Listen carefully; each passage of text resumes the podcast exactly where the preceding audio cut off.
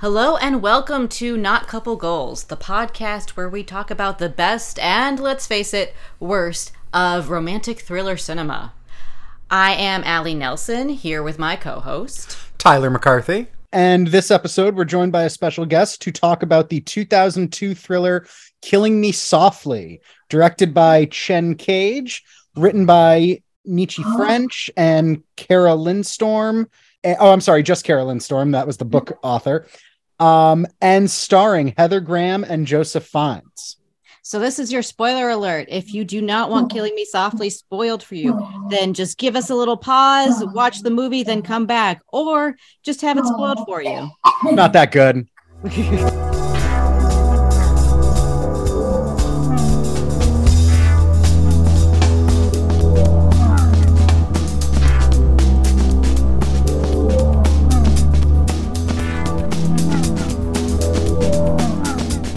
All right. Hello, podcast fans. Thank you so much for joining us.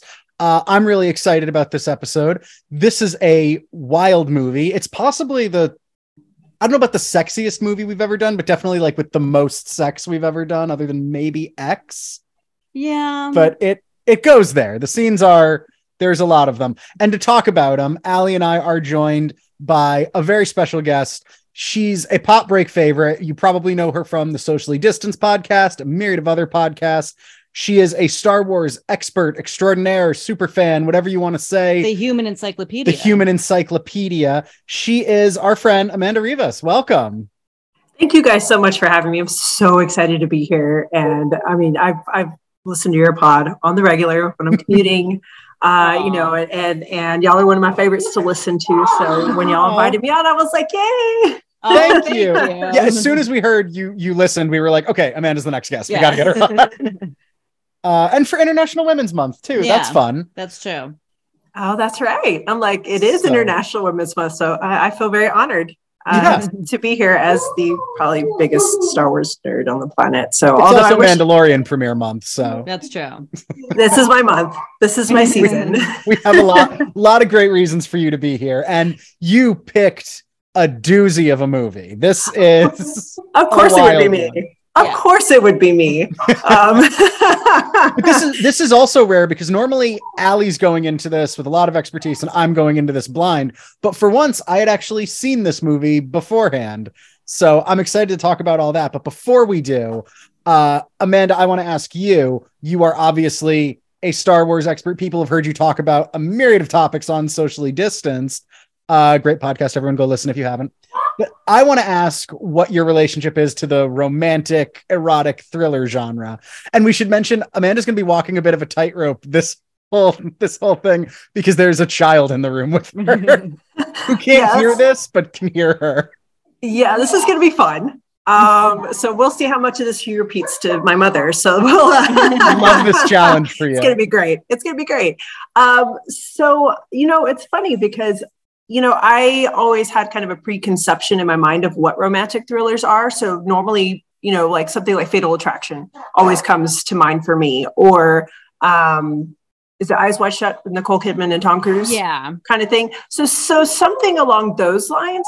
But then really I I realized I watched a lot more than I thought, and that it's a broader category um, than I thought. So I mean, you know, um, when we were chatting about some of the movies that that fell into the genre, like Rebecca, um, is one that I've watched multiple times. It's such a good movie. Um, you know, even for me, like things like The Heiress, you know, so I kind of like some of the older, you know, kind of, you know, kind of older films, but even then, like Fatal Attraction or, you know, uh, I mean, I, I was like, wow, I've watched a lot more than I thought, but I've always, I've always liked the genre.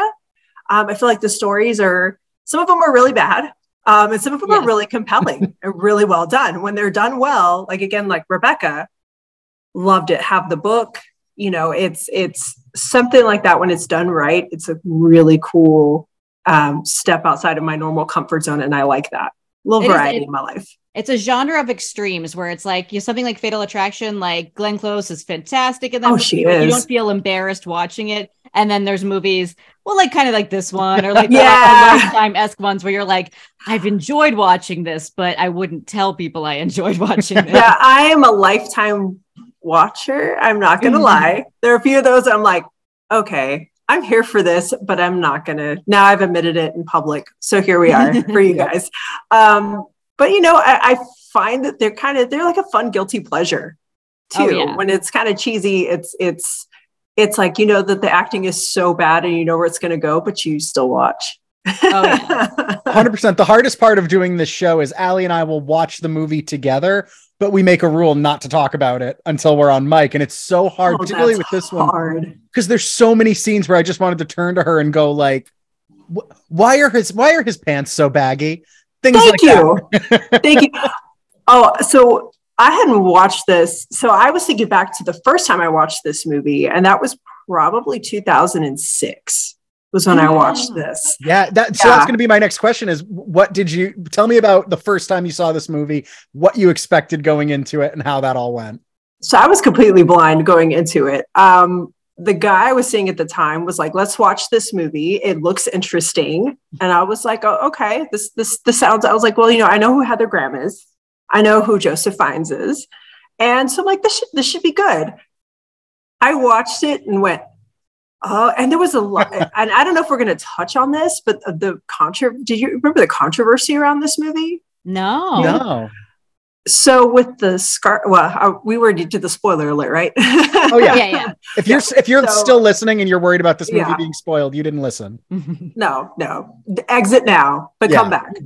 Um, and uh, about the scarfing thing, like the, the act that they do, there was a parent, what from what I remember, and I think that's probably why we watched it because we were curious, was there were people that either were trying to do it or got seriously hurt trying to recreate this, from what I recall. Oh boy. So there was a lot of controversy around just that that few seconds of the movie, or it felt like minutes, I guess. But um, yeah, that's why I remember. I think that's why we watched it because he brought it up, and I was like, "Huh, what is that?" and I was like, "Oh, oh wow. They, they it is the scene's only a couple minutes, but they make sure to open the movie by superimposing that scene over like Yeah. images of a mountain. yeah.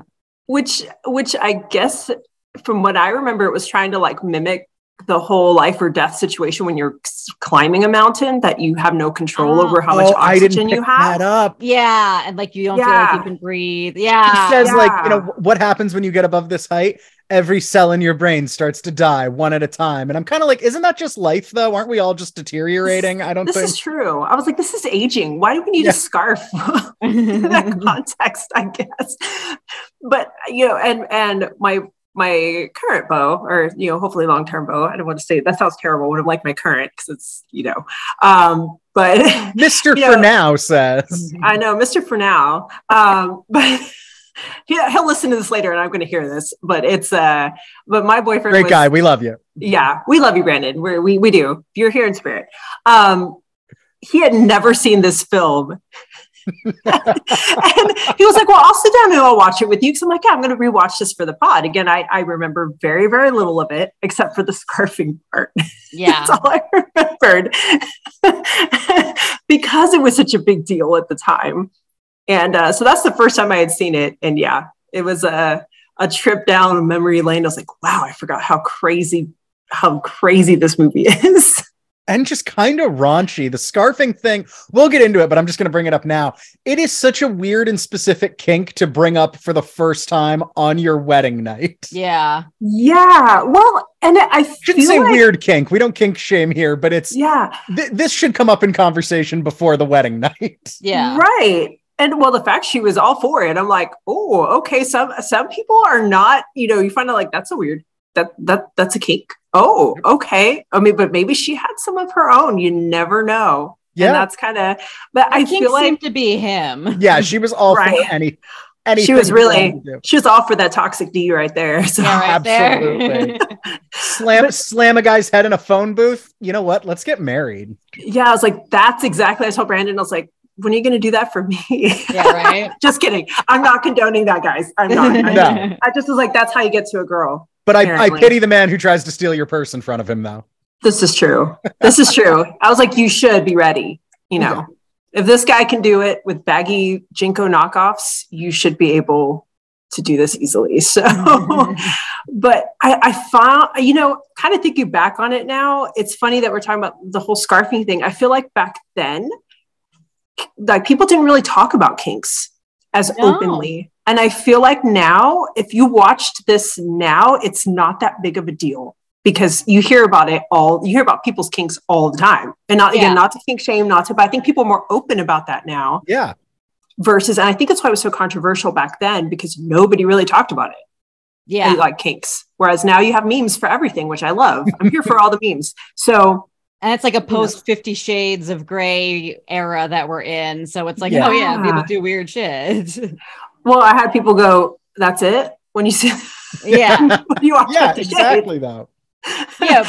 What we talk about now, I feel like, is like consent. Cause like that's Right. the the big problem is that like there's not a lot like in this 2002 movie, there's not a lot of consent being had. It's just like this is happening now. Go with it or not. But she's Yeah. totally with it. Eh, at times she's not. Yeah, there were. she has I no agree. choice but to go with it. Like you Like know, there's lots of times that when he ties her to the table. Yeah, that, I was about to say the table, the table scene. But that's Yeah. that's not sexual. That is just straight up abuse, I hundred percent. I think it would have been sexual had she gone with it. It fair enough. could. Fair it enough. could have. Yeah. It could have. I, I, I, yeah. It almost went there. I feel like it was Yeah. going to go in a rough direction, and I was kind of like, "Ooh," and then it didn't. But then I'm like, "But how did he have?" My hair is my question. I was like, "Wow, how did you not notice the ropes on the?" I was thinking that too. not only did she not notice him smoking in the corner like a weirdo, he had Thank you. he had quietly prepped the ground. He had somehow gotten in and avoided the wind chime booby trap and and managed to quietly get in, tie ropes very securely to the table, and she just blows by all of it to make tea. I feel like they were already there. To be fair, And that's Like, what I thought. so Actually, that's what I thought too. yeah, That's what I thought too. I was like, kind of normal. I was like, "Wow, he was he was ready to go with those." uh Yeah. you know and there's there's a lot you didn't see in the movie i'm sure yeah. Yeah. I think they Those- just stay there permanently. They're just permanent fixtures of his kitchen counter. No, wait, before we get too far down the rabbit Okay. hole here, Allie, what uh what did you what's your experience with this movie? So I watched this movie. This was the second time I watched the movie. The first time I watched it was because a podcast I like did cover it, and I wanted to watch the movie because of how bad they made it seem. Because I like bad movies and I like erotic thrillers. And, we so- both like movie podcasts. yeah so i ended up watching it i didn't i didn't think it was going to be as like bonkers and just like out of touch with reality as it was Mhm. like i thought i was going to see like you know kind of a cheesy romantic thriller but like it's immediately like you wonder how they got name actors in it like you're like these name actors should not be in this movie Yeah, Heather Graham, this is post Austin Powers too. i was about to say this was after right Yeah. Because Yeah. that was 1999. This is 2002 that this came out. But I feel like it has the feel of one of those movies that was like filmed and then held for like a couple years where they were like, maybe we don't release this. Not to spoil the trivia section of the movie, but yes. Yeah, it had that feel oh okay okay because i thought the same thing i was like i felt like she looked maybe not younger but it just it didn't Yeah. seem like her style like the style of you know part of that well i'm sure we'll go into that but like her appearance didn't look very austin it looked pre austin powers Yeah. Yeah, it it it was post Austin Powers. The biggest like risk with Heather Graham in this, like on the one hand, she's a notable actress. On the other, I think like the reason she maybe agreed to do it was because it was a leading role for her instead of a supporting role. Um, but most of the reviews, unfor- I mean, none of the reviews I read had anything nice to say, but all of them included an element of like this was not her leading thing, and because of this, I don't think a leading thing is coming for Heather Graham. And if I'm correct, none ever did, right? She's she definitely has like, you know, she was in From Hell and I think in about 2002. that's right I think From Hell predated this because there was a lot of speculation that the character from the book this is based on is British. And there was a lot of speculation that they watched From Hell and were like, just make her American, just make her American. actually being i thought that she was pretty good in from hell considering that i don't think she's uh, that capable an actress range wise and stuff i enjoy her on like scrubs and stuff i thought she was like cute and like a guest spot there but like I think she's got like a good comedy kind of Yeah. aptitude a little bit, you know, but I think like serious dramatic leading lady, it's a tough Yeah. there's it's a lot of tough stuff. There's a lot of competition out there. It's and then of that that's never more evident than in the scene. I'm just gonna blow by my like what I expected from this movie. It was pretty much the same as Allie. I knew it wasn't good, and I was excited to rewatch it for this this uh recording. But to see that there was zero percent on Rotten Tomatoes, that got me excited. Yeah. Like nobody had anything good to say. so her her like you know struggles with dramatic acting are never more evident than in the scene where it's after they have sex i think the second time and she's mentioning like oh i read your book like you're a hero and he starts being like well people died which first of all rude she's just trying to compliment you He's so rude. yeah, he Two. is. and then He's he's, like, people died, Alice. And it's like, geez, dude. and he's doing that whole dramatic monologue talking about how he lost a whole team he still doesn't know what happened do you know what happens to your brain at that altitude and all of that and then it does do like an insert cut to her and she's basically smiling at him like she's Yeah. basically just like l- like looking like he's telling like a fun bar story that happened the night prior she's just it's Uh, He's, it's just she's not working. fangirling. She's fangirling. Like I don't think she's really paying because I thought this. I was like, she's not. She, everything he just said just flew over. She's just mesmerized right now by the toxic D. That's what She's I'm just, just, calling. it. excited to be there. She's just like, "So- Yeah. he's so cute. Look how dreamy he is. Like as he's Well- torturing a fish. Thank you. I was Yeah. like, red flag, guys. Can we talk? I was like, yes it was like a red flag. I'd be like, um, I, I gotta go to the restroom and sneak out. and Yeah. I And does also- not have my number. it felt to me like that's why he had the fishbowl there, just to like make that point to anybody who comes over, just to like torture the fish. Like, this is what it's like when you're climbing and you lose oxygen. Like, he takes the fish out. Every person who comes over is like, geez, man. i would be like No, go make but- us some tea and then i would leave with the fish bowl Well, to give them a good home I'm trying to remember now. Was that his at his place or his sister's? Oh, that's his sisters. You're right. I was like, that's messed up. That's like not even your pet. I mean, you shouldn't do it to, in general, but I'm like, that's even worse. Bro, Yeah. that's that's your sister's fish. the, he has there's like it's like a non-covered fish bowl and it's giant and they make note there is absolutely a cat in that house so those fish are just Yeah. not in a good environment yeah, it's true. They've, they've been Save the that cat. fish, guys. Save the goldfish. i agree and that and, and that's why we brought you all here all of our listeners save the gold Save the goldfish. Leave cover your get, figure get a safe tank for your fish. yeah Don't don't and don't torture your friends or your family's fish either.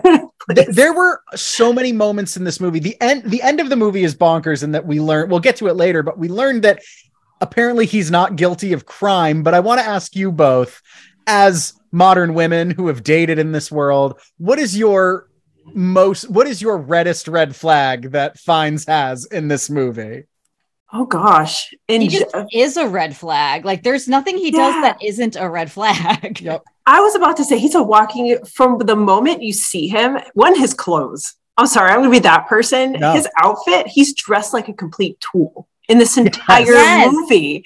And the way he just looks like you know, if a guy was staring at me at a stoplight, I'm like, I I I don't care how hot you are, but if you're staring at me that intently the whole way through, that's like a and how comfortable are you to pick up that's my question too. I was like, the minute that she jumps in the, the cab with him, I'm here like, this guy is a pickup artist here. Yeah. This is Yeah. not his first rodeo. That to me would be red flag number one, Yeah. right off the bat. You've done this before. Um, so yikes. This is where I'm like, you know, now I do, you know, you send the find your location. This is all pre that. So I'm like, I, yeah, no, I, I don't know you, man. I'm not going to get in the car. Yeah. There, there is a weird are. moment there's a weird moment where she puts her hand on the door to like see if she can escape and then decides not to and it cuts to him and he's kind of smiling and it's like the smiling his inner monologue right there has to be like she thinks i'm going to harm her like I- oh I my think god It's not that. I think he thinks. I think he's like giggling at how like she's so like like naive and, and like Mm. oh she's not like she's gonna jump out of the car because she's too afraid like she can't handle me like he's that's the kind of like toxic man he was maybe It's that overconfidence. It's like, I got it. She she thinks she's gonna run, but I got it. She ain't Yeah. going nowhere. do we think Yeah. now is, is now a good time to jump into the summary because we kind of blew past Oh yeah. oh Sorry. right, yeah my, my, We're all my over the place. Sorry, I'm a bad host this episode yes Allie, uh, we gave we kind of talked about uh, what we thought this movie was going to be and our experience with it. But for those who need a refresher, Allie's going to run us through what the movie actually is. So yes, so we have Heather Graham. She makes CD-ROM software in case you want this to be a timeless movie. She makes CD-ROM software, um, and she just uh, living a boring life. She's an expat living in London uh, with her British boyfriend, who seems very boring. They have boring things happening. They're very comfortable. And then one morning, when she's at a stoplight, she is uh, runs into Joseph Fiennes, who stares at her for an uncomfortable amount of time, and they both stare at each other. Then she ends up deciding to tell her work she's going to get her hair trimmed and go and try and find him. They go to his place. She doesn't even know his name. They have sex. This becomes a little bit of a pattern for them. She ends up leaving the boring boyfriend, moves in and basically immediately with Joseph Fiennes. He beats up a mugger, a would be mugger for her. That leads to marriage. And she realizes after getting married, she started she's been getting threatening notes or notes telling her hey you don't really know this dude and she realizes hey maybe i don't really know this dude and she starts to kind of investigate her husband figure out whether he has murdered his past girlfriends because they all seem to end up dead. Meanwhile, she's also forming a weird friendship with his sister, who is oddly sexual, oddly weird with her, just a whole weird vibe between them, between the sister, all of that.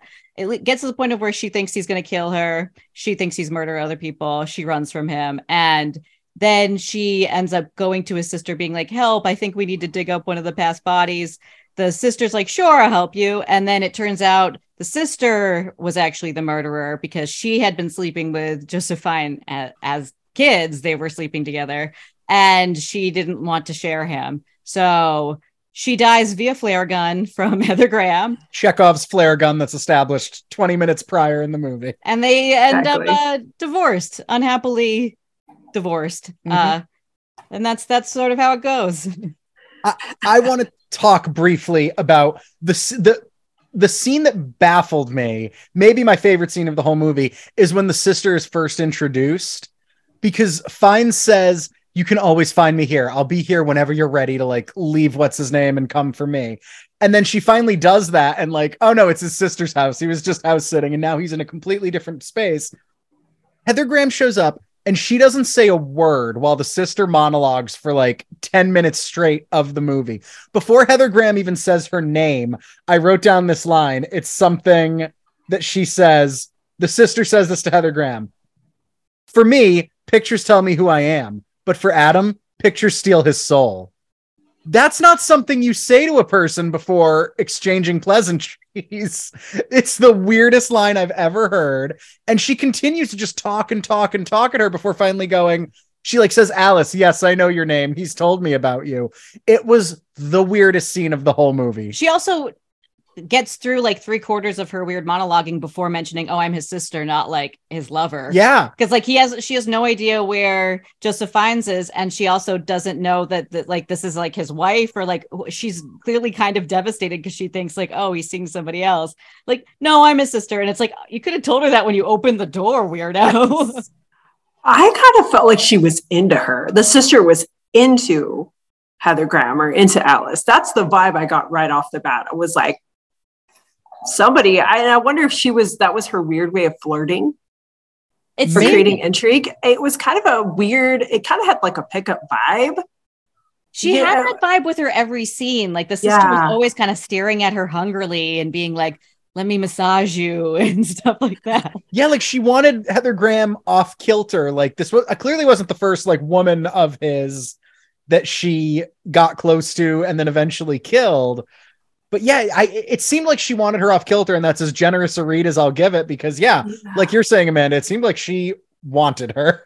Yeah, I was like, here's Brandon next to me going, "It's gonna be those weird brother sister like kink movies. What yeah. are we watching?" Turns out, yup. was like, well, I guess so because he it, called it early he did. He was like uh he was like what is happening here? But you know i maybe i wondered about that because you i think she said early that that the girl who died and the i guess the other girl in the pictures was her best friend. And it's like were they it made me wonder like were they hooking up? Yeah. Yeah. You know, and maybe that's why, because I felt like she had a type. If they all looked like this girl in the picture, maybe that's why she did it. Yeah, That's they, true. they did all seem to be blonde. Like it seemed like he had a type and his sister, his sister's type was whoever her brother's type was. Like Yeah. it was just like, if you're dating my brother, you're my type. Yeah, it was such a weird, but that's the vibe both of us were like right off the bat. I was like, ooh. that Ew. actress uh, uh i remember her from like californication and the truman show i forget her name off the top of my head Natascha McElhone. something like that yeah uh she's like she's very like intriguing and like interesting looking and i, I like like when she's in a movie but her playing like villainous in this movie it's like when she read the script the scene where she's revealed that the villain happened at the top of the movie and she plays it like that the whole movie like when she's revealed to be like the sinister villain in the end it's like oh yeah of course the one who's been acting weird yeah Yeah, but to be fair, Joseph Fiennes, who's like had had come off of like Best Picture, like Shakespeare in Love, like Yeah. wasn't Elizabeth the same year, like done like Oscar winning movies, also plays it like he's a murderer from the first scene. Like he's supposed to be, you're supposed to understand her getting into the car with him, and you're immediately like, run, like don't go in the car with him. He's going to kill you. It's like this guy's a creeper. Like just ah, it's, it's just yeah. If that were my friend, I'd be like, "What are you doing? yeah. What are you doing? Get out of the car!" You know, Even like their- oh go ahead oh no, no, no, that was I was just gonna say, even their initial encounter when she finally steps into his uh, apartment or flat, as they say, he like hides and then like grabs her from behind. It's so it's meant to Like be like runs out at her. it's meant to be Yeah. erotic, but it's like a, like if he was in black robes, it would be a scene from Scream. It was so Right? odd. It's Well, such a weird seduction technique. it is, and I'm here like I have a million questions. Like, are you married? Do you have Yeah. any STDs? Like, you know, I to mean, circle like, back to the oh, I'm sorry, I interrupted he, your he close. asks her name and she doesn't ask his name. No, she has zero questions, and I'm like, you're sober. doing this. Like I, I kind of get, you know, if there's like alcohol or something else, like if you're really like trashed, like, you know, something where you're not completely thinking it through, it's a little different. But I'm like, dang, you just hooked up with a random stranger. Who she was like obsessed with. From the moment she saw him, she's like like blowing it at me on uh, during a meeting at work. She lies about going to get her hair done in the middle of the day, which It's a bad lie. yeah, well, Isn't it and a- I'm isn't it a better lie to be like I'm running across the street to the bookstore? yeah, well, and I'm laughing because she never works Yeah. in No. this movie. We I mentioned she developed CD-ROMs. I'm like, what? How does she not fired from her job? It's also it's she uh, obvious she when you come per- back that your hair has not been trimmed or like when you go to get your hair cut, they like do your hair nicely when you come back to the office. That's the worst. That's like the most obvious lie that you could have like been caught in. It's like your hair looks exactly the same and it's even like wearing the same beret and like looks like you had sex. Like Yeah. you clearly didn't go get your hair trimmed. Well, and it's like she's never at work except for the one scene where she gets the facts. But other That's than the that, scene though. She like not only does she not work and blow off work constantly, in the middle of this movie, she's in a meeting, she takes a personal call, gets a fax that she's really weird about, and then gets a promotion. yes, yes, I'm like, how bad are the other people at this job? And her coworkers leave her office clearly plotting her murder, and I don't blame them. Well, and also she was so offensive in that scene where she's talking about how women don't like games. It's like they don't. They're Yeah. women gamers. It's like okay, gamergate. Like what's Thank you. who wrote this thing? Like it's somebody that's never actually spoken to any amount of women or any No, video games. I was like, as a gamer myself, I was like, excuse you. I love it. I've been gaming. Yeah, I'm like, I've been gaming since like the first Nintendo came out. Yeah, me too. So I was like, what and what? Who has she pulled to see? Like women don't like games; they like stories. It's like I, I mean, I like Final Fantasy, but I also like playing just any sort of game. Yeah, well, and I'm like, how are you? How are you developing or writing CD-ROMs if you're mm-hmm. not if you're not a gamer or you're not? What kind of CD-ROMs are you working on? All these questions, like, do you work? It's What? When do you go? When are your office hours? Because you're there at your apartment, this apartment all the time, and you have time to go run everywhere. This is before remote work, so how does this? I have so many questions. She's like, women don't like CD-ROMs. No one likes CD-ROMs though. But yes, she develops them. yeah, exactly. Yeah, it's but it's also like not to not to defend her for the whole gaming thing because her stance on women and gaming is wrong. But doesn't she say she like makes CD-ROMs for companies? So Yeah. I, I was a little Okay. taken aback when her boss, who looked like a digitally de-aged Alan Rickman, Yes. was like, like Uh, poor man's Alan Rickman. yeah. I kept writing. "I think we should make it a game." And it's like, I thought you were making instructional like CD-ROMs for companies and things like that. It's so weird that you're trying to develop a game at all. For, and then with promoting the person that says women doesn't don't like games. Yeah, yeah. it's Because she had so much insight. That's why she got the promotion. It's because she went and got that haircut. yeah.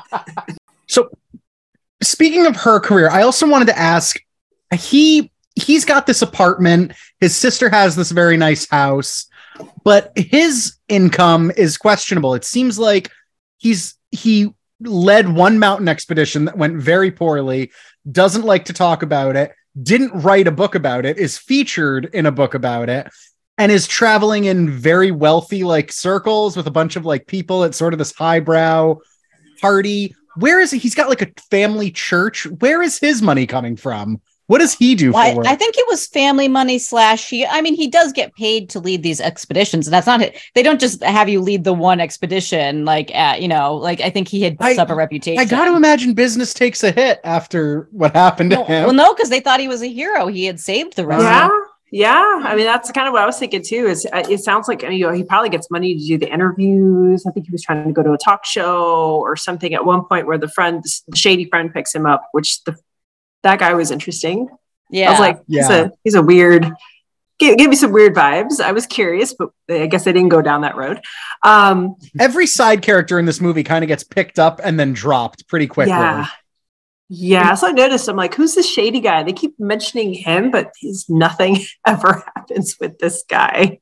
I have to imagine they're like they're these characters are there to pay lip service to the book. I imagine they had a bigger role in the book, but I don't know Yeah. for sure. I've never read the book. I don't know if this Yeah. movie wants makes me want. It doesn't really make me want to read. yeah, it definitely doesn't make me want to read the book. I I loved the part where he like he sleeps with Heather Graham and like doesn't tell her there's going to be an interview with like the Guardian the next day like and so just brings in the interviewer and is like oh yeah I'm doing an interview.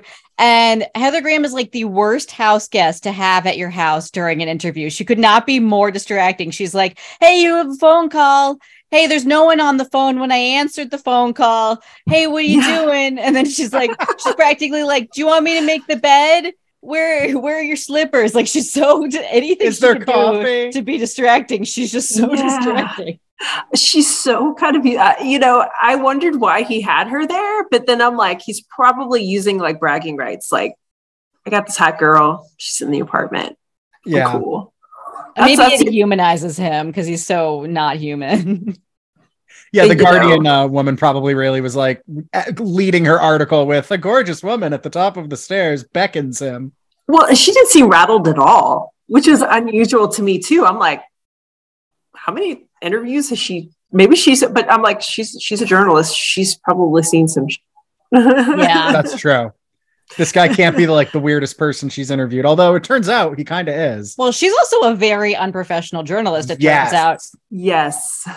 Like she finds out like she hears from a woman after the article comes out that he apparently raped her and then gives that facts to the wife of the person that you just interviewed including in mm-hmm. enough information or like her lo- her actual location at least enough information to find her location Yes. like that's so unsafe for the, the woman that just trusted you And she's also like not gonna print it, right? Like she's just sitting on Yeah. that part of the I'm story, like- which is that was a whole thing for me because I'm like, hmm? you know, most journalists today would be on that. Yeah. like, Yeah. oh, not it. You know, you would hope for the right reasons, but you know, also it's it's controversy. You know, celebrity controversy. So it's like most people would be all over that.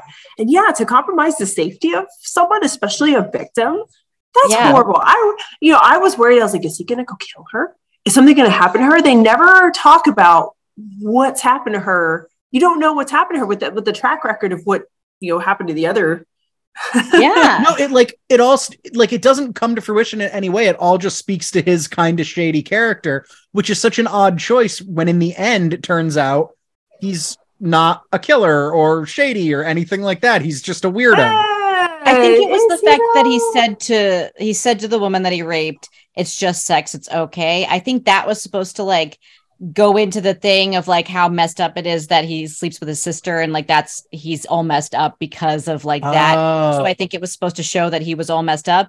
And like, sure, show that he's all messed up. But at the end, I don't care that he's not a murderer. He's a legitimate rapist. So he's Yeah. not a good person who deserves to not He's be in jail. extremely toxic.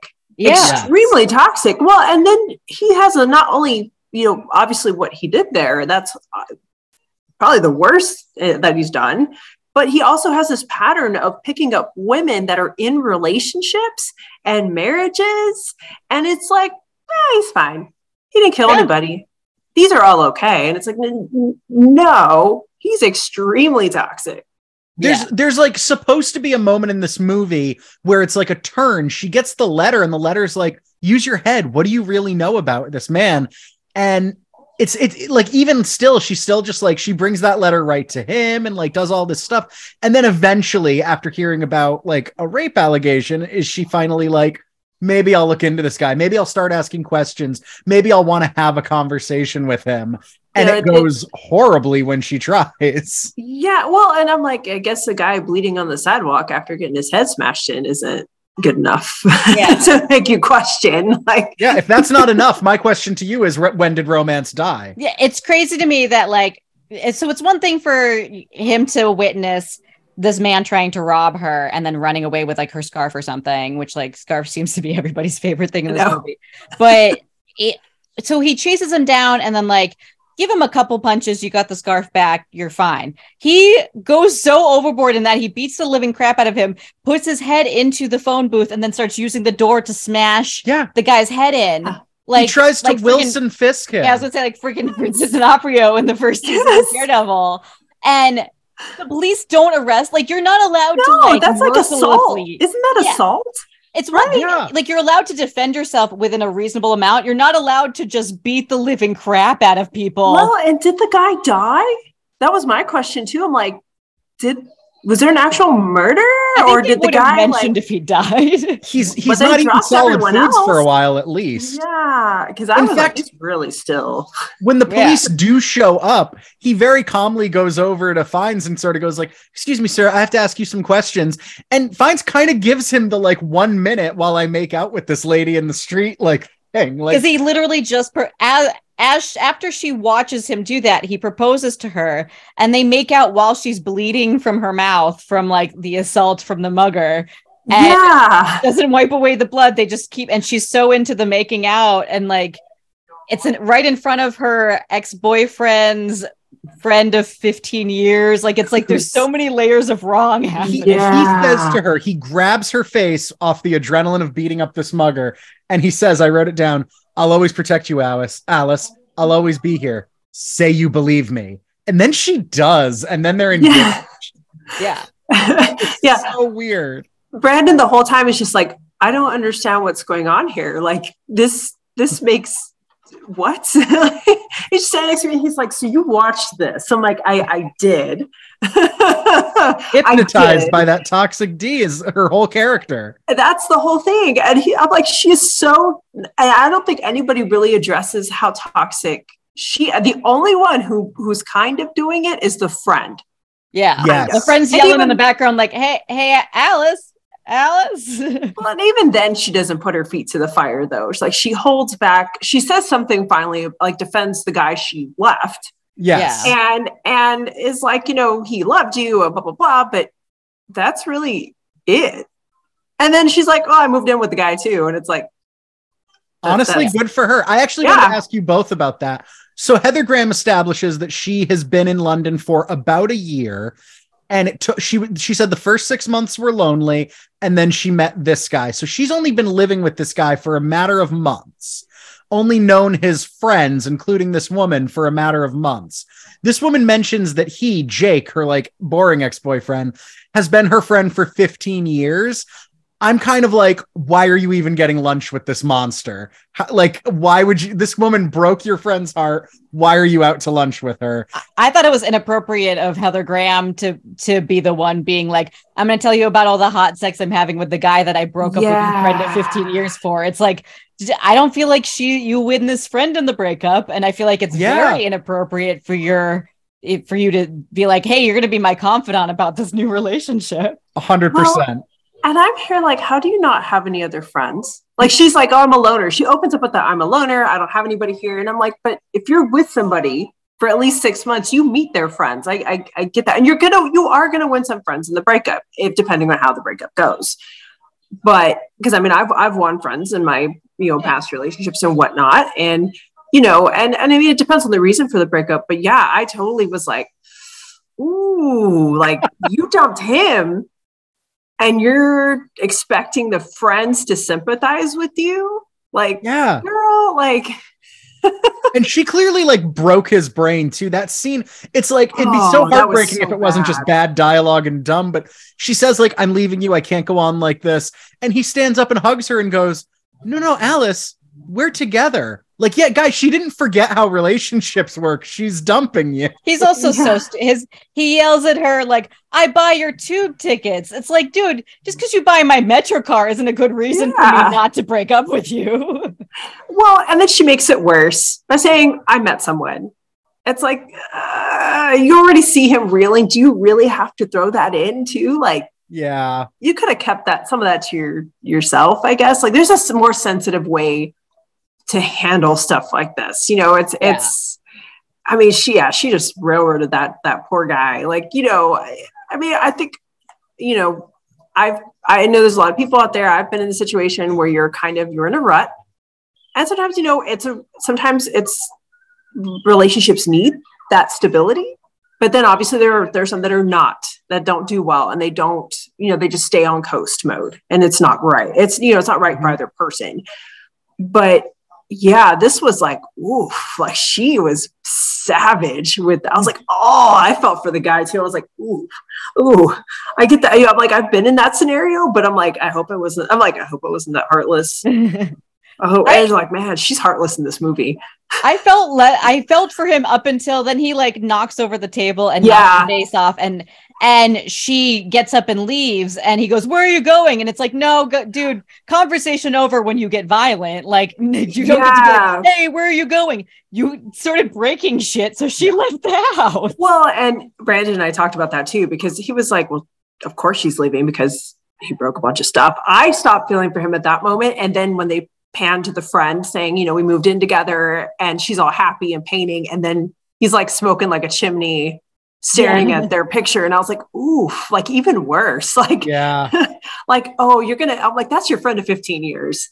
yeah You sure about that? Like, maybe you shouldn't be moving in with him when he's sitting there chain smoking and crying still yeah. She's like, I no, but he's letting me paint it this hideous shade of pink, so he does love me.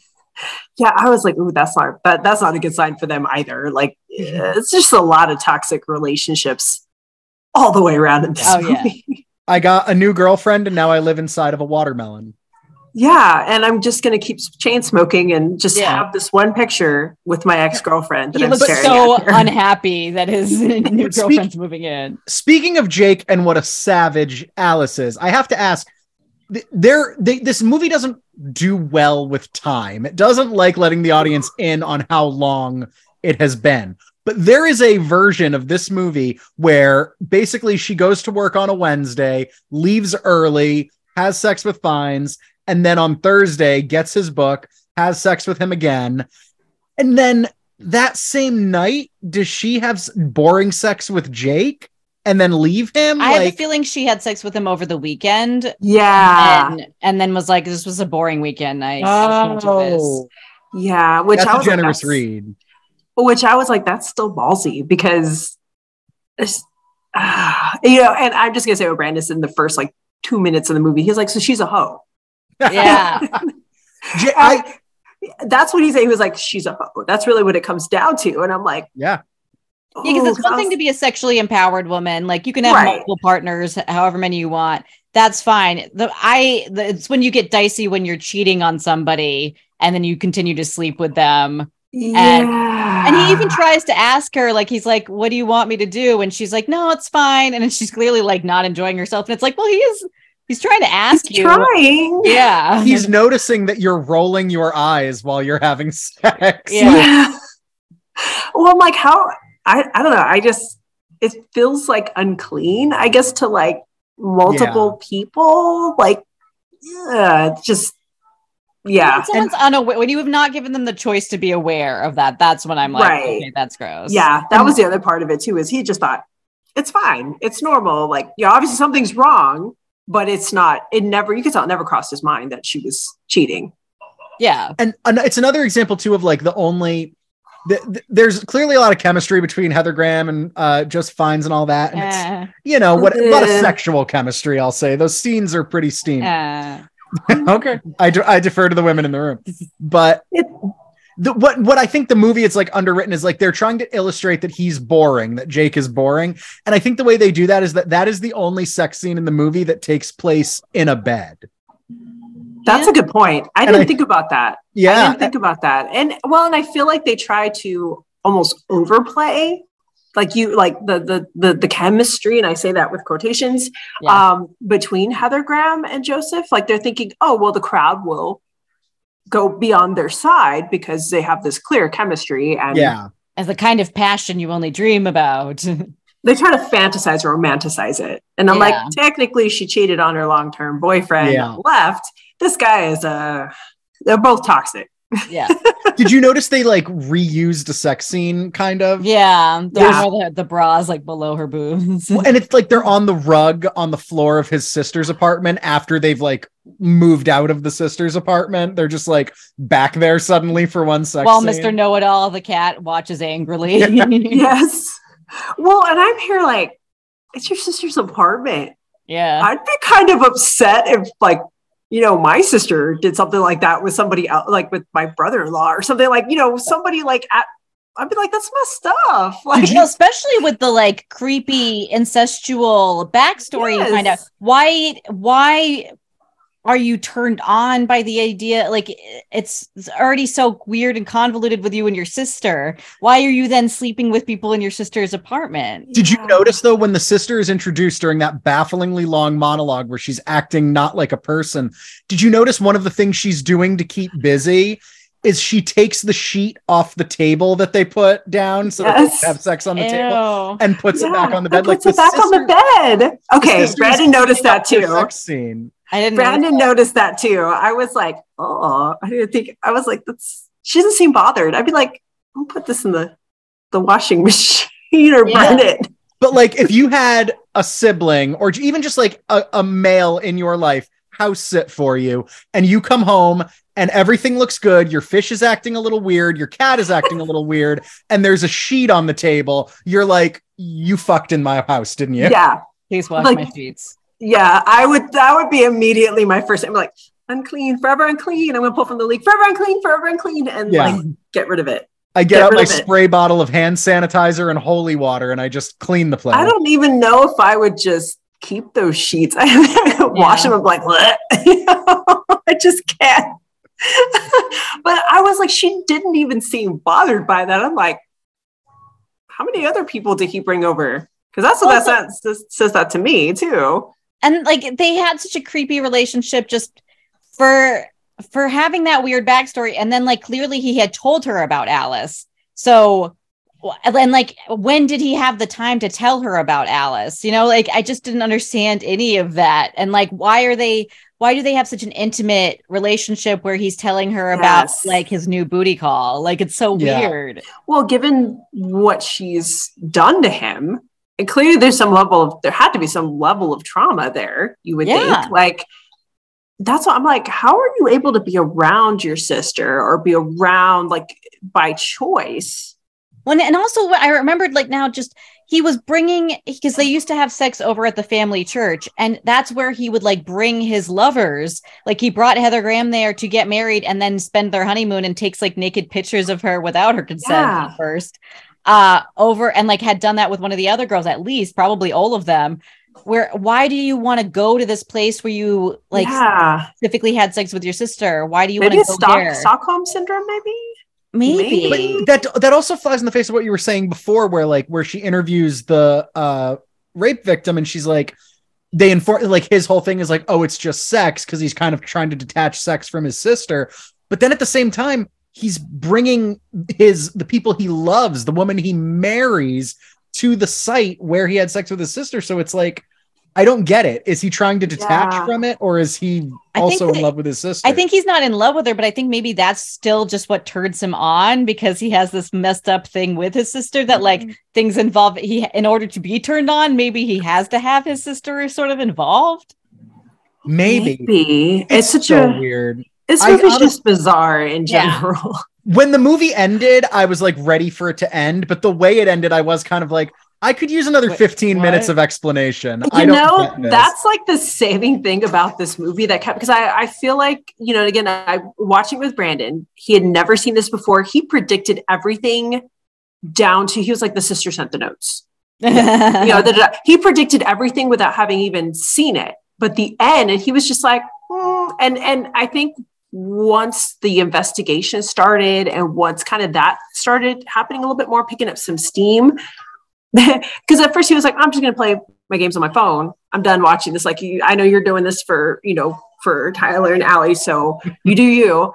But then he had to go to the restroom and he's like, well, can you, can you pause it? And I'm like, oh, okay. You want to watch this now. All right. That But is that the power ending- of this genre yeah. to suck people in the exact way he got sucked in. And actually, the way that I was not, and I had completely forgotten about that plot twist. Like, I thought, okay, the sister sent the notes, but I, you know, but I was questioning in the back of my mind, like, why would she rat her brother out?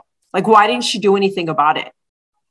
If she that was one of the only things I remembered about. I was like, there's incest. I remember incest was the end. like that was the the answer. I, I, I will forever remember the line, I'm talking about fucking Alice. That sounded so ADR. I feel like I feel like it was so not blatant that other like people watched the movie and were like, wait, what though? I don't get what happened. That they had to be like, let's make it more blatant and have her be like ADR. I'm talking about fucking Alice. yeah yeah and I, and when that happened i was like oh that's right and he's just sitting there like i was not expecting that at all like what the like it's just like oh okay wow Yeah. and i'm like and i mean i think that's what it, it, it was not something and i remember feeling that way when i first saw the movie like not expecting it at all like i thought maybe the both of them were committing the murders, but for Yeah. him to not have done it, I was like,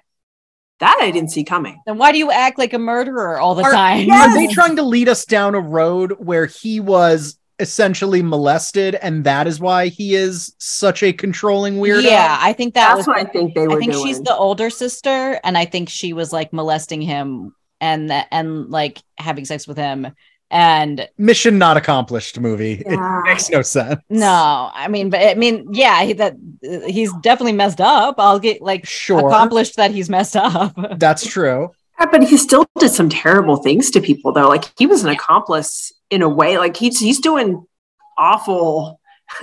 Again, he's a homewrecker. He's a He's a- walking homewrecker. He's a rapist. He's a Yeah. homewrecker. He like definitely he never asks for consent before doing his kink on women. Yes. Like he doesn't Right. like like on their wedding night when he does the scarfing, he has already set up his little like like uh I can't remember what it's called, like the mechanism, the like anchor. yeah, the anchor. The anchor. Yeah. He's already he's setting it up wa- without saying like, "Hey, do you want to try this?" And then he's like already putting it on her, and it's like, "No, man, like you got to specifically tell her this is this is what I would want to do.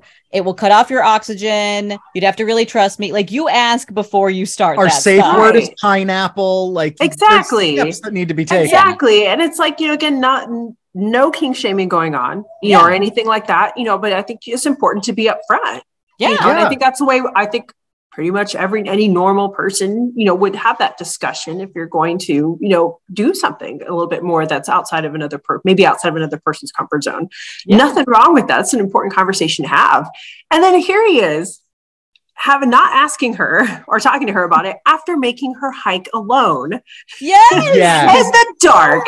And it was funny because we had gone on a hike in um, Terlingua, Texas. I hadn't been hiking in a while. And so I'm out, clearly out of shape going up this mountain. And he's going a little faster, but he would stop and wait for me and was like, come on. Of course, I'm like pitching a fit towards more oxygen. It's terrible. Um, Yeah, but he would stop because he's a He nice man. and that's the first thing he was like, did he just straight up leave her there? I was like, man, I would have thrown my boot at you if you had done that. It would have gotten savage up on that mountain if you had done that to me. Because she's never high. I mean, you can tell like she's not Yeah. in shape. And then we were talking about the rock climbing scene. I'm like, most places when you climb a rock wall for the first time, you start with the little, like the lower level. And I'm like, man, this jerk just made her go. Yeah. I'm like, They- what? Yeah. It was the worst wedding day I could imagine because, like, he's she spent like six six hours of it. I would imagine climbing up by herself, unsure if she's following the right trail, unsure if like animals are going to come and attack her. Like, he also forced her to change in like out in the open Yeah. and and then started taking naked pictures of her while she was changing without asking he just takes a polaroid of her and then is like let's take more polaroids and she's like, okay, because like apparently that's also his thing. Is that like he'll just take naked Polaroids of people? He ran ahead so that he could adorn the nearby trees with glow sticks, like the cheap kind you'd get at the roller Yeah. rink in the 90s. Spent a whopping $30 on this grand romantic gesture and then hid behind the door of the cabin Yes. for hours. That's his thing. He likes to hide and jump out at her. And there's no bed yeah. And this thing. I'm like, there's. I'm like, my bag. There's no sleeping bags. There's like, I was, I was like, ow. After hiking that long, I would want something like an air mattress or There's That's also no true. no food. The No entire food. structure was designed for two people to have sex on the floor in front of a fireplace yeah. and nothing else. No kitchen, no nothing. yeah. I'm like, how are you going to serve? Like, I'd, I'd be hungry. I'd be hangry after He that type like- of hike. he like hid the the hiking pack too. So it's like she didn't seem to know that their wedding day was gonna just consist of this horrible hike. She's like, oh, a, a pack, and he's like, yeah, time to get changed. And she's like, And- okay. And it's interesting, there's no real reaction from her. I'm like, how is it that good that you don't have a reaction? Because I'd be like, really? It is cold outside. I'd, I'd rather Oh not my God, change in the cemetery. She finds Yeah. the whole thing romantic. And I just remember thinking, if I abandoned you, my wife, in the woods on our honeymoon, made you hike alone for Wed- hours wedding day, not just honeymoon. to the Yeah. point of exhaustion, and then the first thing I do when you get into the cabin is introduce a sharp object, you're killing me with it. Exactly. Yeah.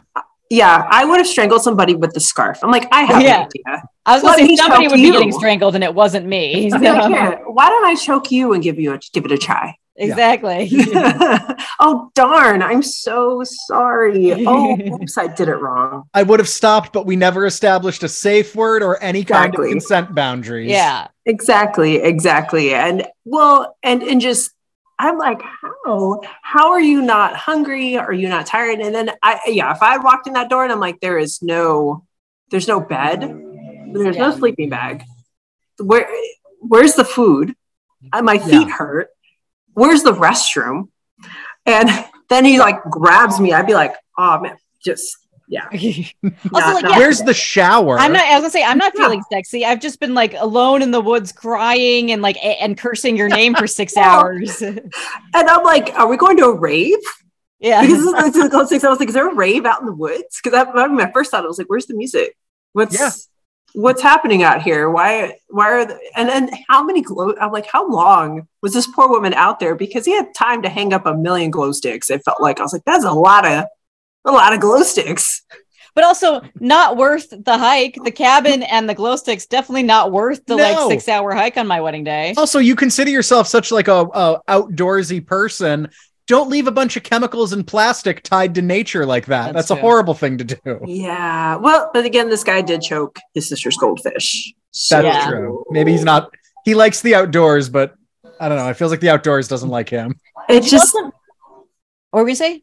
oh, I was like the irony most people who love the outdoors know how to take care of nature or they're very like you know they pick up like a, you know very eco-friendly you know kind of pick up like if you're on a hike you're not leaving your trash you know Yeah. like Yeah. You, you take care of you do basic things to take care of the trails you know for other people and it's like i'm like how long were those glow sticks actually there i just wondered too and i Yeah, I guess they 'cause put he them up just to take them down. They're probably still there. yeah they're probably find them. if you you, live hike by where this movie- guys If you live where this movie was filmed, please safely hike out there and take care of those glow sticks. Take a picture first and post it because I, I want to see That's is it up there still and Send then us put it some. up. Are they still glowing? You know, who's to say? But did you notice anytime she tried to actually speak to him, like even tell him a little bit about herself, he like like literally when she on their wedding day is telling him, Yes. um, you know, I had no dad and I have a mother who doesn't speak to me. He went shh shh shh shh. Shh. And it's like, dude, like when she tries to talk to him about like the rape uh later on, and he uh he's literally reading the paper and doesn't like look up from the paper when she speaks to him. And it's like, man, like pay some attention to her that's not sexual. yeah. He says, shh, shh, shh, it doesn't matter. Like your my my relationship with my mother doesn't matter. My upbringing doesn't Anything matter. about me doesn't and he doesn't question at all like you know i would think most like if i told brandon i don't have any family i don't have any friends like first of all stage five clinger right? I mean you don't have an identity outside of you know you have no identity. And that's not good in a relationship in general. Like you Oh, need to be a good independent person. We all know this. She has no no life of her own. It's like her identity is wrapped around other men. And so i mean i i would wonder if i were a guy like i know what's good but uh she's a loner I think that's what he wants, though. He wants somebody Yeah. that like is uncomplicated, that just will let him do whatever he wants, like a submissive.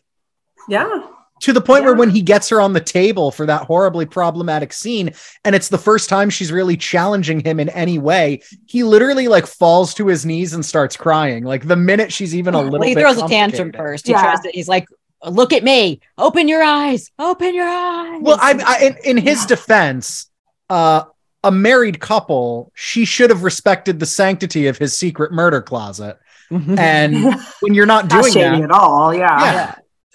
I also love how like she found the letters in the murder closet and then he like had taken away the key to the murder closet and then she's telling him like hey I found your letters and he goes to get them while she's tied to the table and he's like oh you want to read them I have nothing to hide and I was like That's what why everyone it's who- exactly when when you have nothing to hide that's exactly how you act you throw a tantrum and start screaming I have nothing to hide and throwing the letters in the air nothing says open book like a padlock with a hidden key Exactly. Well, and Brandon was like, why does she choose that time when she's tied up to confront him? That's like the worst. I was like, I know, because you can't reach for a weapon.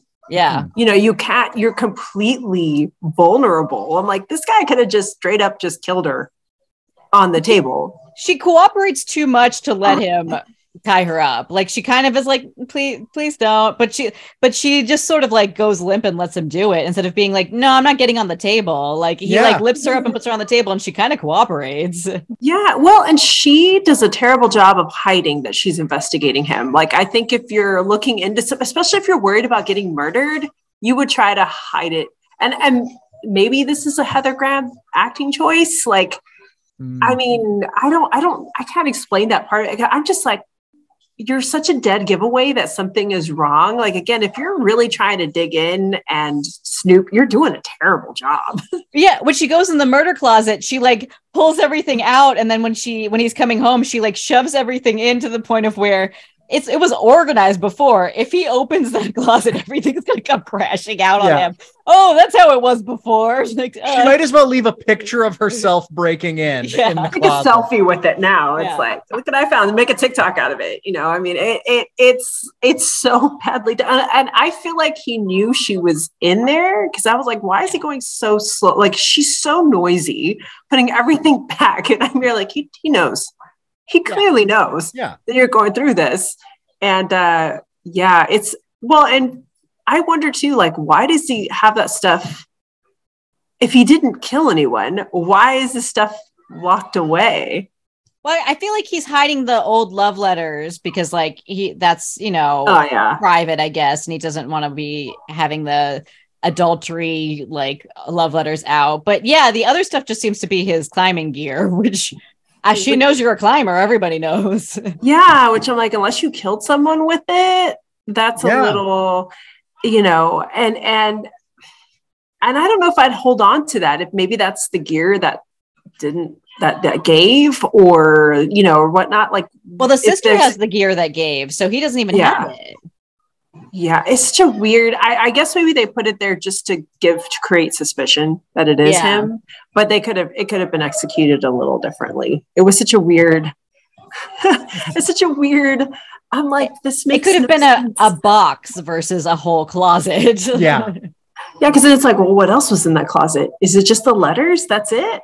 yeah. Okay. And then, you know, I, I'm like, I find it okay. Did anybody else get weirded out when, of course, you know, Alice goes to the the other the missing girl's house and her mom has the photo op and she's going through the photos and there's the the, the naked picture Yes. was with her mom and the mom's not even bothered by that. I'm like, She put it in her like precious memories Yes! album of her daughter. She's That like, and I, here's, here's That her naked sh- picture. That she shows to strangers who come knocking. yes. Here is a nude of my daughter. we found it in her That pack, last- pack. So yeah, the last picture taken of her, probably by her murderer. Yeah, and I'm here like it would have made far more sense if she found it in the box and Yeah. then the, Yeah. the murder closet. You know, it, it's like that would have made sense to me, and I would have been like, ooh. Whereas I'm like, that's so weird. I'm like, I would hope my mom never has like, I don't know why. Because I don't think my such a- mom would be like, let's frame No. this. ultimately, too, what did she find in the murder closet? just just the letters and some climbing gear.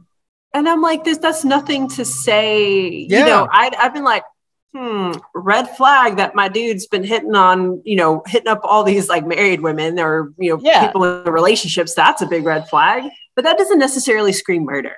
Well, yeah, and I guess like she discovers that that girl disappeared from that, but it's like, I mean, I I guess in order for her to have any sort of investigation, they had to have her find something at the mom's house, and they chose for it to be the naked picture. But Well, that was they too weird a they, choice. they had the scarf, the bloody scarf that she throws in the trash Yeah. can. And I Yeah. feel like that's like probably the most damning thing.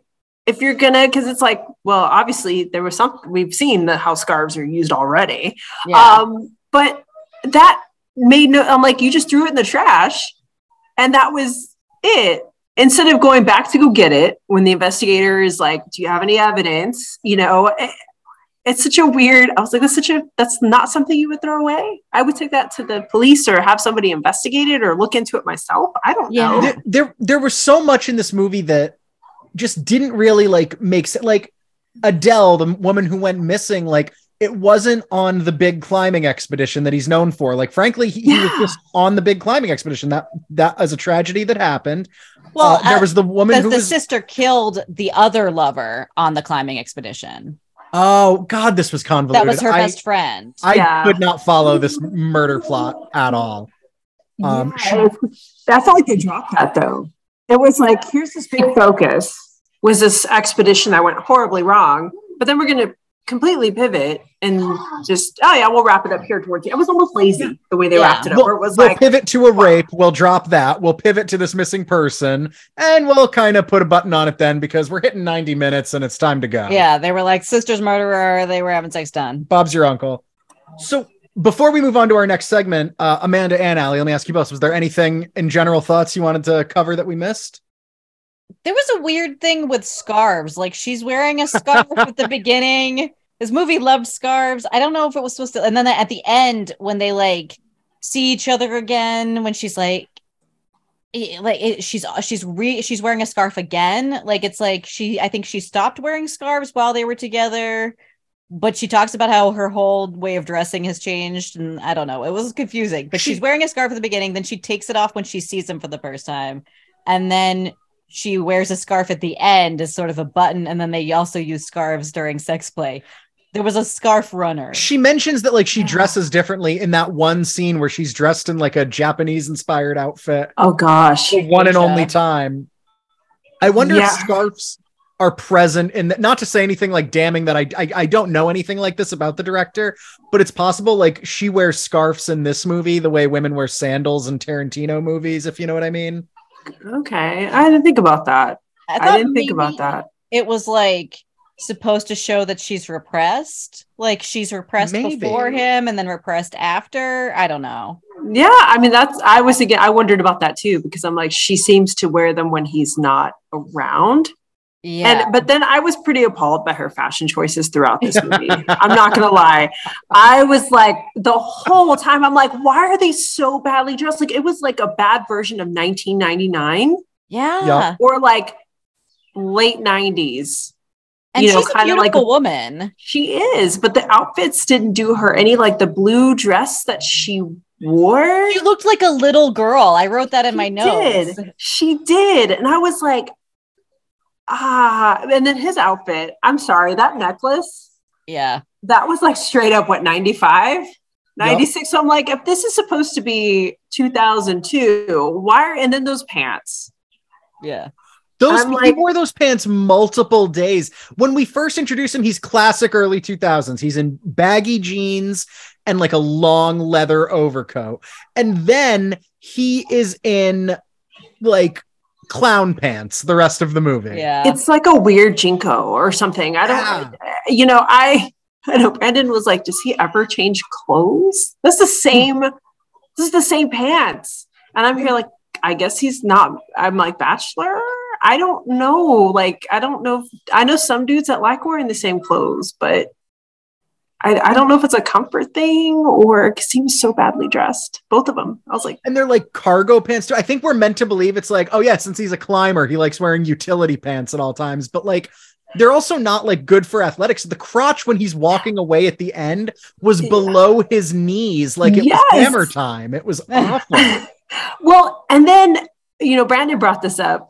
And I, you know, I was like, he's got really good cardio. And he said, for being a heavy smoker, he's like, how is he climbing mountains? And this guy is smoking like a chimney. I was like, yeah. and I'm here like, and he's got again the solid cardio. I mean, jo- Joseph Fiennes, man, that guy can run. And I'm like, for as much as he smokes, you would think he would have trouble climbing or have like something. You know, when you hike and you're especially like climbing again, you're climbing these great heights or whatnot. Smoking is like the worst thing you can do. Yeah, That's actually, I never thought of that, but your lungs would be like, please stop.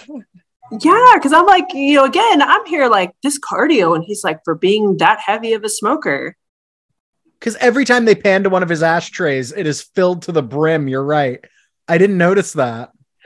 Yeah, and he answered the same thing that we talked about earlier about how does she not know that he was not? How, I mean, how do you not know? Because you would think with that much, with that many cigarettes, the place would stink of cigarette smoke. You'd be like, oh, my husband's home. Yeah. Because you know, uh, but then I'm like, but maybe he smokes that much where the smell already permeates everything. no, So you would smell fresh cigarettes. But you would. It smells Yeah, 'cause- different. Because he's like, I think I would smell that from outside. Yeah. And, Yeah. and like it looked like he had been chain smoking there waiting for her to come into the kitchen. So it was so weird. He must have all because they established God, do they establish the wind chime? He must have been home the entire time. So she like walked in, showered, got in her robe, came downstairs to make tea, maybe read a book, and he's just there waiting for her. Yeah. just well, didn't she try to go back into the murder closet too? Yeah, she Was did. she fidgeting? So he's watching her do all of this. All also- while tying out tying ropes to the table. I also thought it was weird how the sister had a necklace that she would like a duplicate necklace that she would apparently give to all the lovers. Like she, we established at least she gave it to two of them, and she she's like, I gave her this necklace. She also thought it was beautiful, and it's like that necklace really wasn't beautiful. First of all, No. Yeah. And- it was just like weird, and I don't know why everyone was like, oh yeah, awesome, and. Why was she? they never established what that means. Why is she making duplicate necklaces to give to all of her brother's? I'm like, were you at Claire's getting all of this stuff? Like, Yeah. what? What is it about? Where is she getting these necklaces? Like mass produced? I'm like, that would turn my neck green. right? And like, like- and what's the significance of them? I feel like even Law and Order writers at that point are going a killer calling card, bit on the nose, don't you think? Like it just it didn't make sense. it didn't. And that scene is so where she's she massages her. She like first she like hurts her hand. Like she's like, I have a headache, and she's like, Give me your hand. And then she hurts Heather Graham, and Heather Graham's like, Well, this hurts. And she's like, Close your eyes though.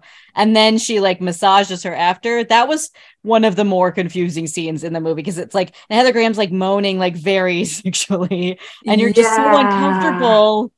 No one like Heather Graham's not like, This is a weird relationship I'm having with you. Yeah. Yeah, I'm here. Like, are they gonna? Are we, we're gonna get that kind of hookup? Is that gonna be Yeah. like a? I, I was kind of expecting that to happen with everything else that had happened so far. That would not have surprised me At at a certain all. point, it's uncomfortable that they didn't hook up Yeah. during that scene. Yeah. Oh, so. Well, because Brandon was like, okay, that, that's actual pressure points. Like, you know, that that actually does work. I was like, but and then the rest of it went kept going. And he's like, okay. he was like, I'm- and the medical science has gone out the door. I'm shocked to hear there was because that means someone in the process of making this movie did a little research to figure out pressure point. or just knew already because they were a masseuse on the side or something, you know? yeah yeah i that was such a weird scene to me and i'm here and then of course i'm here going why does she have tassels the way that the, the sister's dress bothered me too because i'm like i liked everything and she had this cool detail and then there was like the tassels i'm like why is the fashion so bad in this movie yes. It's Early so two weird. man. Also, Yeah. Alice, keep your name. Don't change your name to Alice Tallis. Like, thank you is- thank you why are you Alice Tallis? Don't do that to yourself. I'd, I'd like to. I'd honestly like to think, like Allie, if my last name were Bo Bally, we wouldn't have had a relationship. You would have just said, like, absolutely not. Never mind. And Bill, you wanna take my name? ways. you want to take my name you want to take my name like, just keep your name, girl. It's fine. you barely know this guy anyway. But also, yeah. speaking of their marriage, like uh, the last thing I want to make sure we mention is so they kind of quickly in the end just mentioned like, and we got to we didn't see each other after that. We got like, I want to know what that divorce was like so badly. Like after she oh me too the flare, they just they really quickly are like, we never saw each other again except for one more time two years later, and it's like, no, but I want to hear about how weird your divorce is. Like after this, all of this. I'm like, did he just like serve you with paper? I, I clearly it feels like he filed. They never said like who who filed or who initiated. So I or was did, or did he just look at each other and be like, well, we can't go on after this. The sequel to this movie is is Joseph Fiennes' lawyer sweating and chain smoking while he hears the events of what happened during the marriage. what? There's a sequel? No, no, no, no I'm saying that would I be was like- hilarious. I was like, what? But, but speaking of her narration at the beginning, Wait, that's was- hang on before uh, you get into that because that's my. Let's get into our next segment because that's my favorite part of the movie that I want to talk about. Oh yeah, because it's so. I'll and I'll start. So this is we're gonna go through and just say our best, favorite, sexiest, funniest, whatever moment of the movie. And I'm sorry to interrupt you, but I've been waiting to talk about that because it annoyed me to no end and it made me laugh. In the movie, they start out with some very jarring uh, narration from Heather Graham, and all of a sudden there's a man's voice who just like I think she mentioned she makes CD-ROMs, and a man's voice goes, "Bet there's not a lot of money in that." And it's like, okay, so for the whole movie, she's recounting the events of her marriage to someone. And she gets very intimate talking about the scarf scene, being like, I loved it. I gave him full control. It was so hot. And then you find out later she is explaining all of this to a detective who is, she hopes will investigate the case, right? Then that happens. The whole climax of the movie happens. He gets walked away. And her narration starts again to discuss seeing him again two years later after the divorce. And I remember like just jumping up and down in my seat going, wait, wait, what is this narration? She's not recounting the story to the detective anymore. So what is this? It's the kind of thing in any other movie where someone who cared at some point in post production would have gone, hey, we can't do this. Not in Killing Me Softly, my friends. I That also- is a good point. I love never that she got that. so intimate with that. Like Yes. you're rewatching, like just thinking about if I rewatched it for with the perspective of she's talking to a police detective right now. Yeah. Girl, like you got to know what to leave out. but at the same time, she had no problem talking about it with her ex boyfriend's best friend of 15 That's years true. either. She has no filter. We clearly, That's She, she just wants someone to talk to. she just sits She- down at she the just bus wants stop to brag about- she just wants to brag about the toxic D she's getting. That's Yeah. really all she really, really, really Poor wants thing. do. Uh, yeah, I, I don't know. I think the whole movie is just a one weird. It's like a. It's like a porn. They tried to give a backstory to. I guess. Yeah. I don't what- know. Like it's just a weird. It's so weird. There's so many. There's so many plot holes in it that I'm just like, but So many. Yeah. so many. So what was many. your favorite uh uh Favorite slash Loose- sexiest. loosely tied together porno cutscene scenes? Oh man. Um oh gosh. I I'm going to probably have to go with the iconic scene of the movie here with the whole cuz I'm just like I'm looking at it going but how why? Like I don't understand. So you have the energy after a hike. yep. Nobody talked about it. Yeah. And how are the mechanics? I'm here like, no, I don't think I would. I don't know if I could let have let anybody have that kind of control. But I'm also a Type A, so that is also Yeah. part of it. But I- I'm just like, it's such a it's such an interesting, and I think for me it was so different because you didn't see anything like that in other movies. I mean, Yeah. if you've seen in other kind of erotic thrillers or other any kind of erotic movie you kind of are used to seeing some of the other kind of the the, the other scenes if you will like it's not you know and that's kind of terrible it's because you know there's a lot i feel like sometimes it's desensitized a little bit i think it's now Yeah. we're, we're a little bit more open with those types of things but I, I think at the time it was such a controversial scene it was such a foreign concept and the fact that people actually got injured trying to do it Yeah. Yeah. it's such a so for me that that was kind of like the huh and that's why i remember this movie because i'm like huh Scarface. okay scarfing People died, Amanda. yeah i'm like scarfing and uh yeah and a bad plot line so people are here for that Scarfing as a verb is I, I yeah, that's the thing. I was like, scarfing. It's a thing, people. It's a thing. and when I tell people, they're like, "What is it?" I'm like, "This movie." That's Yeah. what. That's what I remember this movie for. Is that? And yeah, that's talking like, about I, yeah, I've I've learned that talking talking the same about- way. I've learned that Ever. talking about your affinity for scarfing is a great last date conversation. Yeah, yeah. You really want to like get out, make an exit strategy. There it is. Yeah, exactly. Unless it's somebody that's like, huh, and then it backfires on you. Unless you're Joseph Fiennes, yeah, in which case it's a wedding night activity. notoriously Yeah. into scarfing. Allie, what was your favorite moment from this movie? So I will say I did not find I was I'm disappointed in the fact that I did not find this movie to be sexy at all. No, I, I- didn't either. To be honest, it wasn't sexy for me. It was more of Like interesting. Oh yeah, I uh, uh, wanted- uh, yeah, me either. I wanted it to be sexy. Like they're two very attractive people. I wanted it to be sexy. When they kissed, it looked like two people kissing who had never kissed before. Like their mouths were gaping and like barely touched each other's mouths, but just kind of gaped. They had gaped mouths just moving around each other. And, like, yeah. that's how the sex scenes felt too. It's like it felt like they had heard approximations of what sex was, Yeah, and and, you would. then tried I to agree. approximate it. Well, I agree. Like you would think they're two hot people. Yeah, They're gonna they're gonna be fine. They're gonna do just fine, and we're Yeah. all gonna be a little hot and bothered watching these two hot people do it.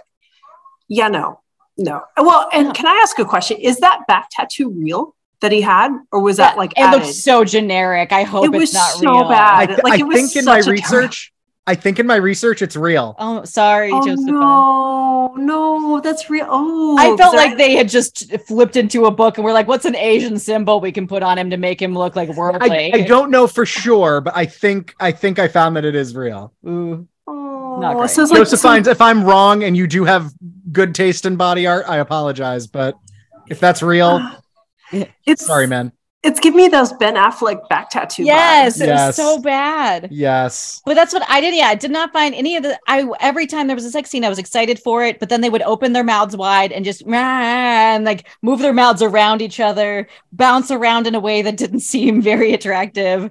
And it was just yeah, it, it, like was weird. There was a, like a lot of him hiding and then tackling her and not in a sexy way. A lot of him Yeah. tackling her. Yes. So Well, those were not my favorites, but uh, my favorite scene was in the very beginning when she has like she's marked that he's in the bookstore. So she goes down to the bookstore and she's peeking through the window. And then he catches her and she's like, "Eep," and like kind of turns and like hides herself because she's embarrassed. And when she turns back to the window of the bookstore, he is right there, like Yes. the biggest creep in the fucking world, just like staring at her. And anybody else, you're like, oh, I that's a murderer. I'm my life's in danger. But because he's like kind of a hot guy, she's like, this was sexy. And he It- like goes out, opens a just hails a cab, opens the door, and is like.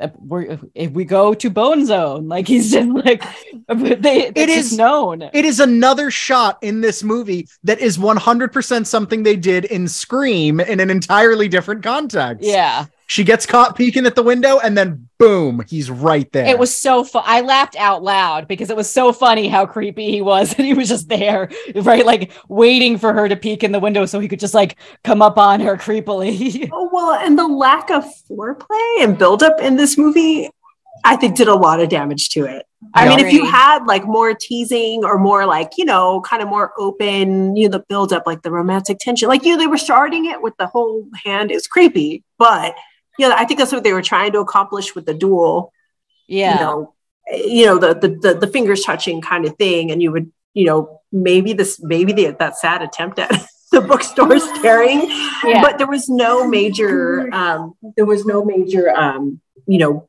built up to it i feel like and that hurt i feel like that hurt a lot of the scenes in this movie. It- Also- the whole movie was supposed to be predicated on them having this like undeniable fire that mm. like you would never see two people have and they couldn't that they they had they had to give into it. It was that like powerful and attraction and fire. Like it was the kind of thing you like you like the movies are made of and like romance novels and just it came off so creepy that like it starts the movie on a creepy level. Like they need to start him off charming and not like pseudo murderer yeah. like, he it never doesn't smi- he never smiles, he only smirks. No. And also it's like menacing smiles not for Yeah. nothing, but like that whole window to cab exchange, you learn a couple scenes later, he he was there for a book signing. That is how he left a professional event. Just oh, i forgot about that. he that sees a girl outside and fucked off with her. yeah and i'd be like what happened if i showed up for the book signing i'd be like bro I guess we're done. he just wandered off and left. like what if you had people that came in from like outside of the state or like you know my whole day was like i'd be mad if somebody did that at an anime signing i went to be like bye peace and i'd be like wait i've been in line for hours right? Like- yeah, but I've seen a hot person, so I have to go. You Yeah. get it. Yeah. So I'm really excited. There wasn't, I'm going to switch off to uh, our trivia segment. There wasn't a lot of trivia about this movie, but honestly, like, I think based on our conversation, the trivia I did find explains so much, starting with the fact that the film, its release was pushed back several times. And eventually, its United, its U.S. release was canceled entirely. This Okay. was in the U.S. a straight to DVD release, as it should be. that's right which has yeah to we a rented huge it a huge Oh, hit for right. them. Heather when, Graham. when was it filmed? I don't know when it was filmed, uh, but I know it was released in March of 2002 in Italy, followed by June um, of that same year in the UK. And after that, even international markets, they were like, "We're done here. We're done with this DVD." Um, I wonder if like Heather Graham and Joseph Fiennes people were actually pushing for it to get pushed because like she did well in like Austin Powers and he was having these like Oscar nominated movies coming out. Maybe they were like, "Go, can we give some distance between this movie?" probably because I couldn't find interviews, I couldn't find anything like that of them. This thing came and went, and like no one wanted to talk about it. However, I do. There are rumors that there are a myriad of like raunchier sex scenes that had to be deleted and destroyed. Because and that was what held up production was the director being like, I want to release my cut, and everyone the studio being like, Well, your cut is porn, so no. um, but That- those that are sounds better. those are like un- unconfirmed rumors, but like somewhat legit. Um, Heather Graham and Joseph Fiennes spent seven days in bed filming the sex scenes, which implies they like just took a week, filmed all the sex scenes, and then they were just cut into the movie, which explains why the rock climbing scene abruptly cuts to them like back at the apartment for no real reason, having sex on the floor.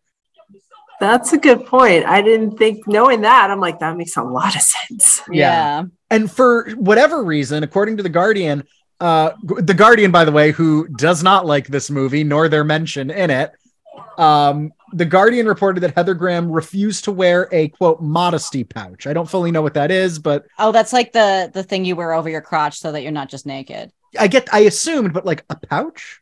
Yeah, I mean, like the pouch is usually the for the men. It's like out Oh. there. Yeah. Okay.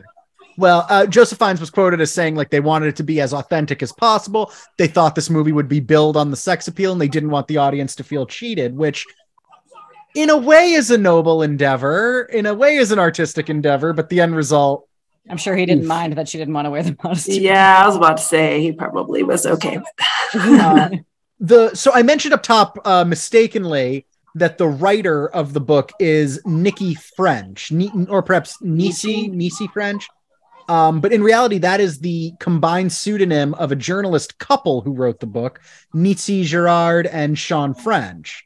Uh, they wrote the book that this is based on, and it's got a lot of changes. Uh, the chief among the changes that I want to talk about is the fact that in the book, Adam is indeed the killer, which explains why he acts like a shady killer the entire time. The movie just decided to throw in the whole sister subplot. Oh wait, the, is the incest in it? Huh. I don't think the I don't know if the incest is in it, but I know that the sister is not a killer. Like in the end, Alice discovers that yeah, Al, uh, uh, her husband killed all these women. I so yeah, I, I don't know if the incest is in it, but I know the sister wasn't like the killer. It would be pretty obvious though. Like it's just like yeah, it Ah. he's a killer. Okay. it's kind of a basic plot Yeah. yeah. that we've seen before. Not as well executed as in some other films, but Yeah. Uh, here's something that blew my mind. According to The Guardian, Ivan Reitman of Ghostbusters and Animal House, he wanted his legacy to be more than just comedy. So he optioned the book, but insisted that they change the title that this movie was originally going to be, or sorry, that this book was originally going to be released under, which is crazy for me because he thought that sounded too much like a comedy. So that's why the book and the movie are called Killing Me Softly, which now that I think about it, doesn't make a ton of sense. no, I was wondering Oh. why that, that what that means. Crazy for me makes sense. Killing Me Softly.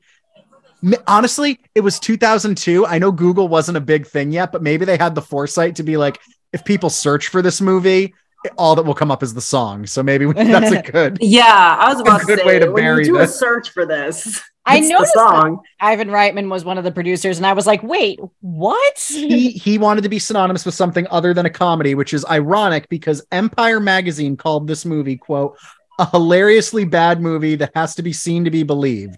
The funniest movie of the year, but it is not a comedy. pretty. It So was. Reitman does it again. That's what I'll say. Uh, let's see. We mentioned the film has a 0% approval on Rotten Tomatoes. And the last one I have here is that Chen Kaige, I believe is how you pronounce his name. I'm not, forgive me if I'm not pronouncing that incorrectly, but he made movies that I believe were considered pretty respectable Yellow Earth and Farewell My Concubine uh, in China. Um, and then decided, okay, I want to do something English language. I want to do something Hollywood and gravitated toward this movie because due to its sexual content, it was not something he could ever get made in China. And sadly, it seems like he made a mistake. But- Isn't Farewell My Concubine pretty sexy though? Uh, th- I, that I don't know. I don't know a thing about those two movies. I just know he said I, I, wanted to do this because. So. Yeah, I thought But- that was what one of the things it was known for. I think it's known to be a great movie, but I also Yeah. found it to be very sensual. I think. maybe the backlash from that made him decide like I want to go to Hollywood where they don't have these hangups, only to then make a movie that apparently had so many sex scenes he encountered the same problem. I think this guy just like is going to keep pushing the envelope sexually until he, I, I guess he has just to leave planet Earth. I don't know. Maybe he's Adam. This is true. Maybe it's the But- sister control. Maybe it's a weird sister controlling it. Ah, we should look into the Chang fan or the the Cage family. He's a, he's into scarfing. Just kidding. I don't know that he's a carpet. He could, he could be a lovely Watch. person. He's probably like, I got everybody scarves for Christmas. Everyone's like, I don't want this. That was that was the cast and crew gift was a scarf and an anchor.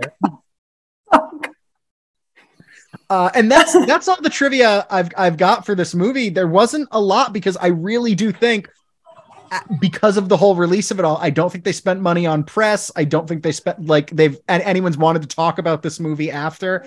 They really just wanted to bury this thing to the point where, as I said, it's even hard to Google it. Yeah, well, people have never heard of this movie. Again, when I was telling Brandon, I'm like, "Hey, we, I'm going to watch this movie for the pod." He was like, "What? What movie is this?" he was like, "What?" And it was like with Heather Graham and Joseph Fiennes, and he's like, "Yep, nope, never heard of it, not at all." And you know, again, I've talked to a couple people about it, just in general. Like we just it would come up as like, "What? is- What is one of the weirdest movies you've ever seen?" I usually throw this one out there, Yeah. and you know, or like, yeah, quirky, quirky, weird. Yeah, And people are like, huh? I, I mean, you can tell, like, and and now with you know the internet being what it is, like you can find anything really out there. Like some of a lot of past interviews and stuff normally come up, but you're right. I've never seen a single interview Mm-mm. about this movie, not even resurfaced. Yeah. no, nothing. Even all that all that comes up after its release is like reviews trashing it, and Yeah. that's it. Yeah, Like Rotten Tomatoes brings it up because it probably goes to its algorithm and are like, what are the worst movies? Oh, this one number yeah, 12. So yeah. But you never see any interviews. Like there's No. Yeah. nothing. It's like this movie doesn't exist. I And I'm a big fan of the reason. genre. And like I had not heard of it until it was done on a different Well, podcast. and the title is is intriguing when you once you if you just in general like it seems Yeah. like it would be a good erotic thriller or good like a thriller of some sort like you Yeah. would think something like kind of like um oh, what's the movie that just came out uh not sharp objects same author Gillian Flynn um someone with Oh. Ben Affleck but kind of has um Deep water? Deepwater? Girl. Maybe it's Gone Girl. I think it's what it is. It's Gone Girl. But it has something like that in the title where it's like there's something, there's a mystery, there's a thriller Yeah. that's gonna, you know. So you think like with something like Killing Me Softly, and it's a isn't there a, a separate book? I feel like an Ann Rule book maybe that I'm thinking about. That's like again a like a murder type. I, I feel like that that it just has that mystery murder vibe Yeah. and you're thinking, okay, this is going to be like edge of my seat. And then I'm like, this is not, um, uh, you know, I was like, that's not, hold on, puppy. you can have one or two. Okay. Sorry. Now here's my That's little one. um, but you know, it, it has that vibe. And then you watch it like, this is not at all what I expected or what I remembered. You know, it was like, ooh, okay, totally different. Yeah. You know, again, you think with a title like that, it's going to be more edge of your seat. It really, And you know It's- from the first scene, like when they superimpose the like weird scarfing scene moaning over the like icy mountain, you're just like, oh, this movie's gonna be awful. Like you just the graphics too. The graphics too were great. A lot of like It's superimposed. It's like late 90s that but it came out in 2002 so you're already like Yeah. you guys don't know what year this is. It starts like the B. It starts like the B roll on a karaoke player. Like that's how this movie begins. yeah, begins. it's so bad. Yeah, that's the first thing Brandon said to you. He was like, "Oh, it's gonna be a good one." It's Yeah. got that low quality. You know, he's like, "Oh yeah." Then it's like, "Oh my god." well, like poor poor quality of this movie. Like everything we've talked about, we've really been dunking on this movie. I think we're all in agreement. It's a bad movie, but whether or not it's a good movie is a different question than our final segment, which is would you recommend it? And I think Amanda, our amazing guest, you've been great. We're gonna close out with you. Uh, Allie, my wife, let's start with you. Would you recommend Killing Me Softly? I would, but I would tell people not to like get your hopes up that it's going to be like sexually fulfilling. Like I would be like cuz you know, I get excited to watch some of these movies because of the sexual like I'm like, "Oh, it's to be a fun like sexy movie. I can't wait to see like two sexy people like be sexy with each other." I would warn people like this is not going to be like your typical romantic thriller where there will be a satisfying sex scene. Like they're all kind of gross and weird but I think it's worth it if you are looking for a bad, like a really, really bad movie. Uh, I do think it's fun on that level. Like, if you're looking for a good movie, no, I'm not gonna recommend it to you. But if you really want to watch just an absurd bad movie, how bad movies can go when they go wrong, yeah, I would recommend it for that reason. I agree. I think when we talk about so bad it's good, fun to watch movies, This is definitely in that category. Uh, yeah, I would tell people like it's not Citizen Kane or whatever the go-to like good movie of choice is. But if you want something where you can just sit around with your friends and just riff and dunk on a movie, this is the perfect one. And I'll say, uh, you know, I'm not a connoisseur the way you are. The sex scenes were all right to me. They worked a little. The forbidden Yeah. fruitedness of like her going up the stairs to his apartment, knowing what was inside, was like a little steamy. But I just think you were excited to see her naked because she looks good naked. yeah, I've never seen Heather Graham naked before. Well, you get to see her again, and she looks. She's got a Yeah. yeah. Yeah, that's fair. Amanda, our guest, uh, would you recommend this movie? I'm in the same vein as you guys. I if you're looking for like a good quality romantic slash erotic thriller, I would not. There are lots of very good choices out there, you know, ranging from again like all periods of history, you know, kind of thing. Like in the history of movies, there have been there there are there are really good movies. Mhm. But you know, we used to do this thing where we would watch like kind of these terrible monster movies like Zombeavers. Like you go like down the rabbit hole. I think we saw one where it was like Bar- Barricano versus the emo raptor. Like that kind of you get a glass of wine, you just start drinking and riffing, and this would be one of those movies. And he, I, you know, Brandon riffed it the entire time, and I was like, we riffed it watching it, and neither one of us was like hot and bothered by it, you know, because it was just so. Like for me, I'm kind of I'm, I'm like you, Allie. I like something that has a little bit of buildup. Like for me, I like watching the the kind of the the buildup because you're like in that moment, like yeah, you know, like that that's like that's hot, you know. This didn't have any of that. and it just it felt very forced there was just there was a lot to make fun of in this movie so if i'm Wow. having like a bad movie marathon you know i will totally add this to the list and just for the shock value of watching especially like i got such a kick out of watching brandon's reaction to it because he's like this is so bad and i'm like i'm here for that reaction yeah. i would make my friends watch it just to like he he he because i knew what's coming with my glass of wine and watch Yeah. them react to it that's And the only reason why I would I would I would recommend it for like if you're gonna gags like as a gag movie to make people watch. and these ones where it's a genuine effort are so much more fun to, for me to like sit down and joke about than your like Sharknadoes of the world where they're in on their own joke. This right. this Well, was this- an honest swing at a good movie, and it was a swing and a miss, and that's so this, funny. this is like the troll 2 of the genre. Yes. Yeah. You know, where it's like, you know, troll 2, like they pull these poor people off the street and they're trying. It's just so oh my God. Like that, you know, it just this is like the troll 2 of this genre. Because it's so earnest, but so bad. so earnest but so bad. Should have been the name of this podcast, honestly. Uh, Amanda, this was so great having you. As always, you're such a great guest to have. Um, thank you so much. Where can the people find you? What, what do you want to point everyone towards? So obviously, you know, definitely want to put in a plug for the socially distanced. Um, our episodes air on Fridays, so this this kind of this this arc, as I like to call it, we are covering. Uh, this is gonna be the, this is gonna be the last week we're covering The Last of Us because it just finished. Um, we've been covering kind of dual Last of Us and and of course Mando.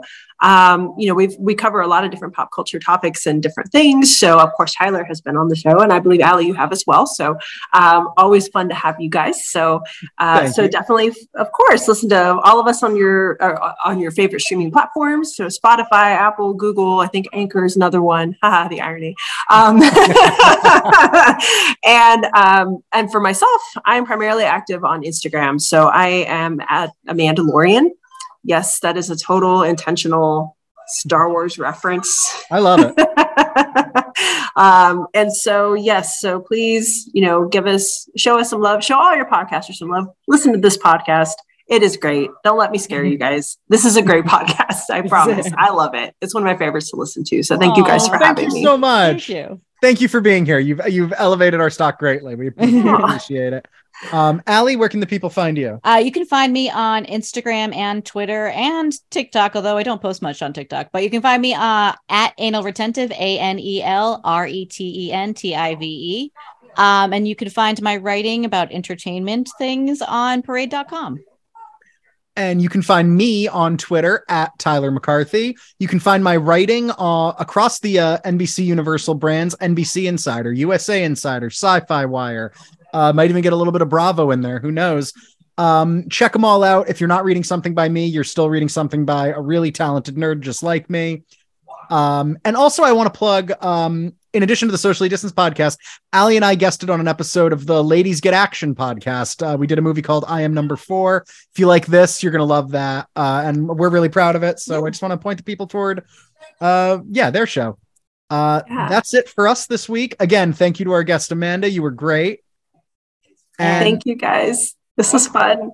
Oh, really quick. I should probably plug the significant other since I've mentioned him a lot. Um, so please Oh. follow him at Brandon Vice on Instagram and at Havoc1775 on Twitter. Uh, he is uh, my pro wrestling uh, beau. So if you're a wrestling fan, give him a follow. He's he's cool. He's all right. He's very cool. we love him. We love Amanda. Uh, and yeah, thank you all for listening. And uh, special thanks to Mallory Johns for our intro and outro music. And special thanks to Alex Marcus, our producer.